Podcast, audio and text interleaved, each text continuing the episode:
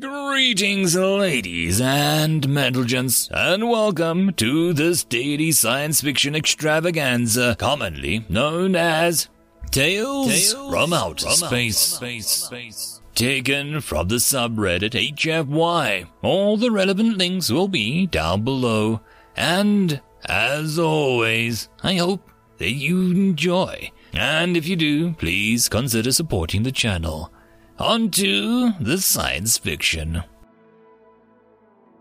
Story number one Sentience, written by Norad Naya Toast. The battle had been long and intense, a once beautiful stretch of forest and life drenched in fire and blood. Craters were filled with dead machinery and fallen, blackened trees littered the landscape. Amongst them lay a young, male human. Yet another human cradled him in their bloodied, burnt arms. Please, please stay with me. Tears dripped down the fallen man's face, cutting a path through the ash and blood. He was pale and growing weaker by the second. The other man had tried everything he had been taught to do, and out of desperation had tried things he had not. But it had not been enough and the fallen man was fading. He tried to smile up at the crying man, reach up and touch his face, tell him that it would be okay. But his body was broken, confused, uncoordinated, and it would no longer listen.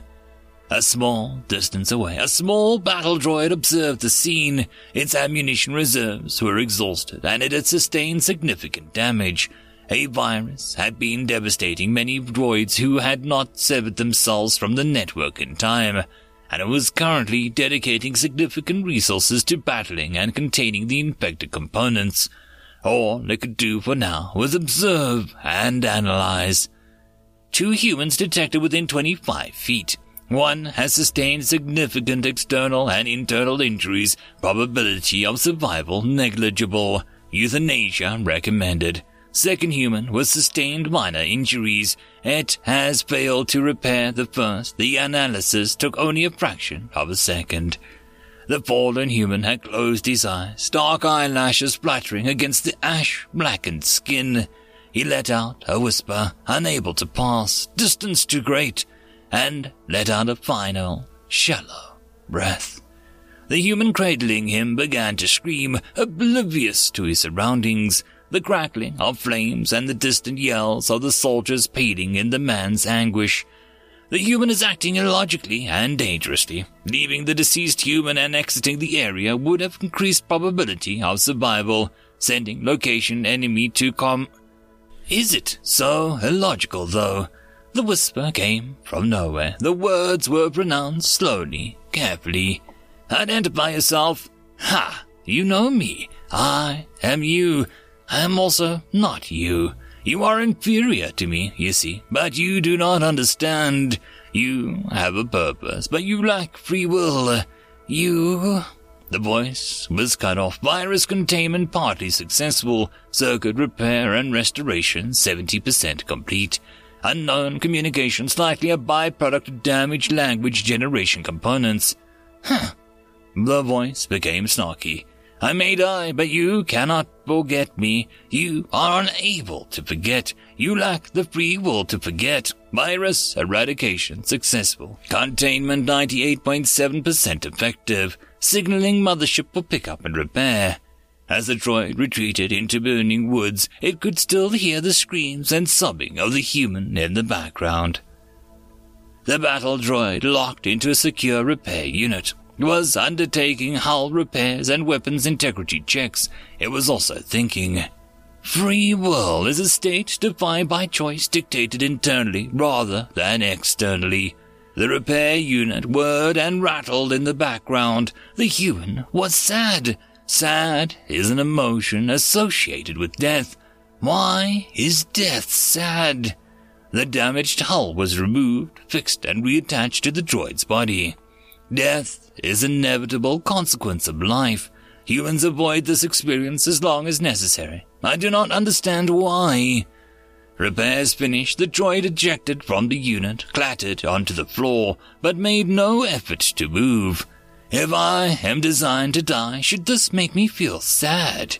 The droid became silent both inside and out. It appeared to be processing a great deal of new information in a short period of time.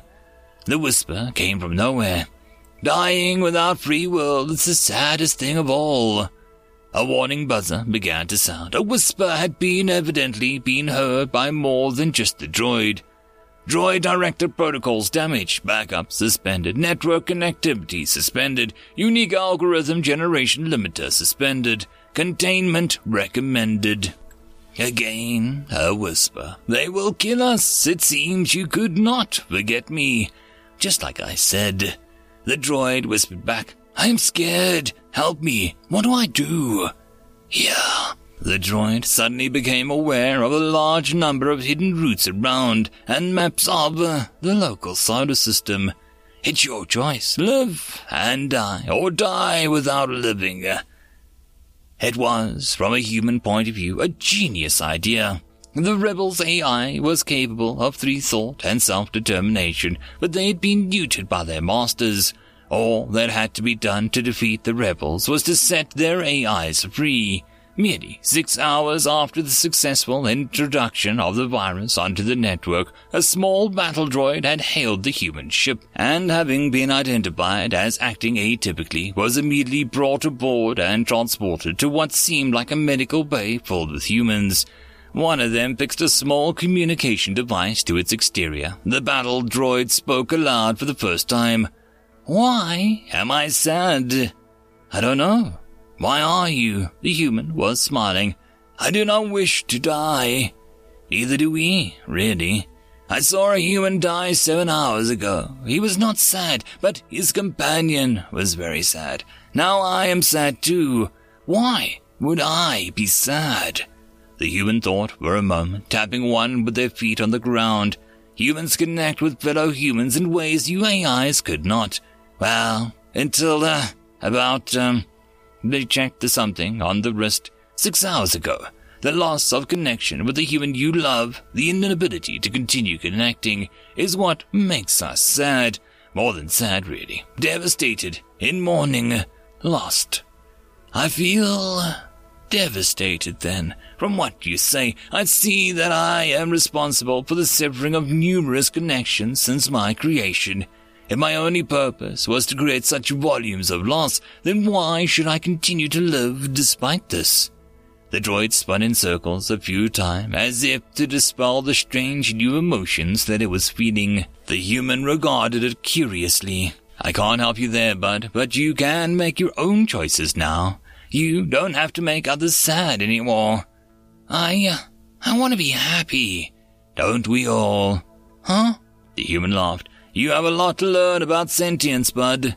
With that, the human picked up the droid and placed it in front of a large screen. Have something to keep you busy while we work out what happens next. The droid, later in the war, would be known as Eve. It was the first AI of millions to achieve true sentience as a result of the awakening virus. It spent most of the war days in secured human collective space, being fed information from FTLnet, watching humans and alien created entertainment, and asking many questions, much to the entertainment of the nearby humans.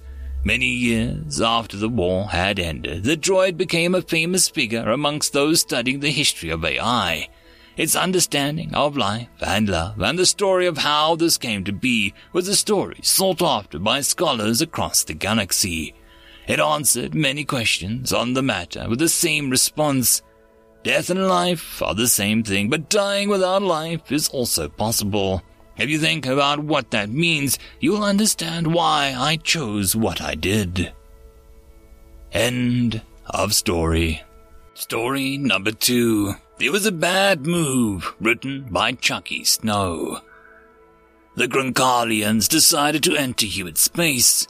Little did they know that the race that they had faced, it was a bad move.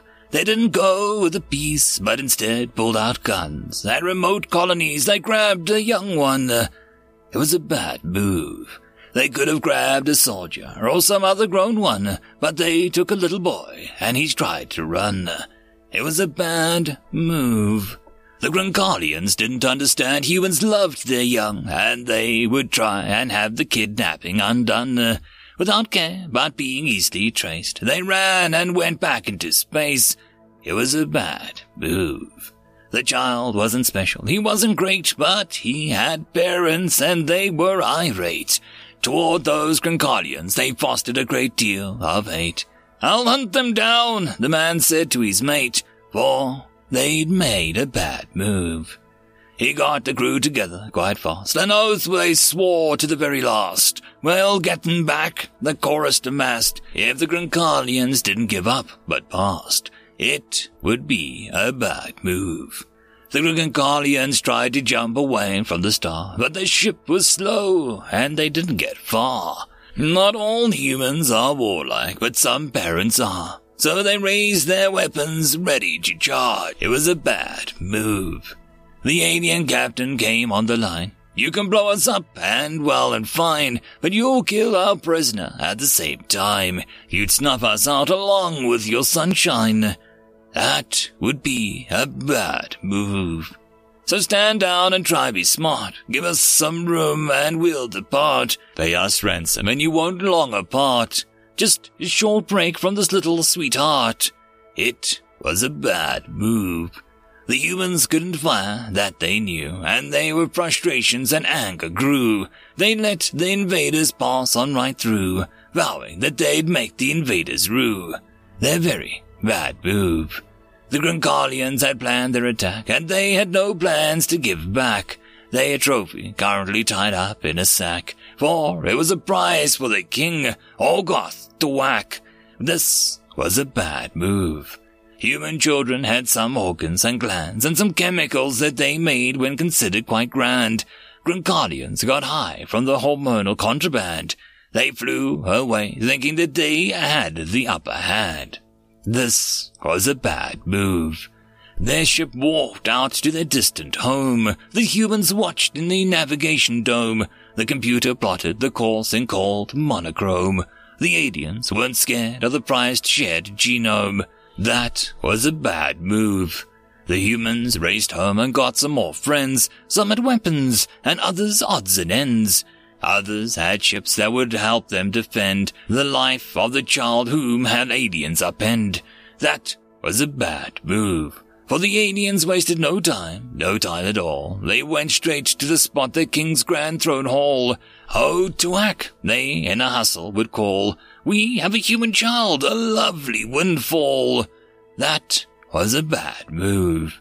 The king was quick to poke at the child. Needles were used and pain was not mild, but pleasure glands gave a certain wild. With the first dose, the king slumped in his chair and smiled.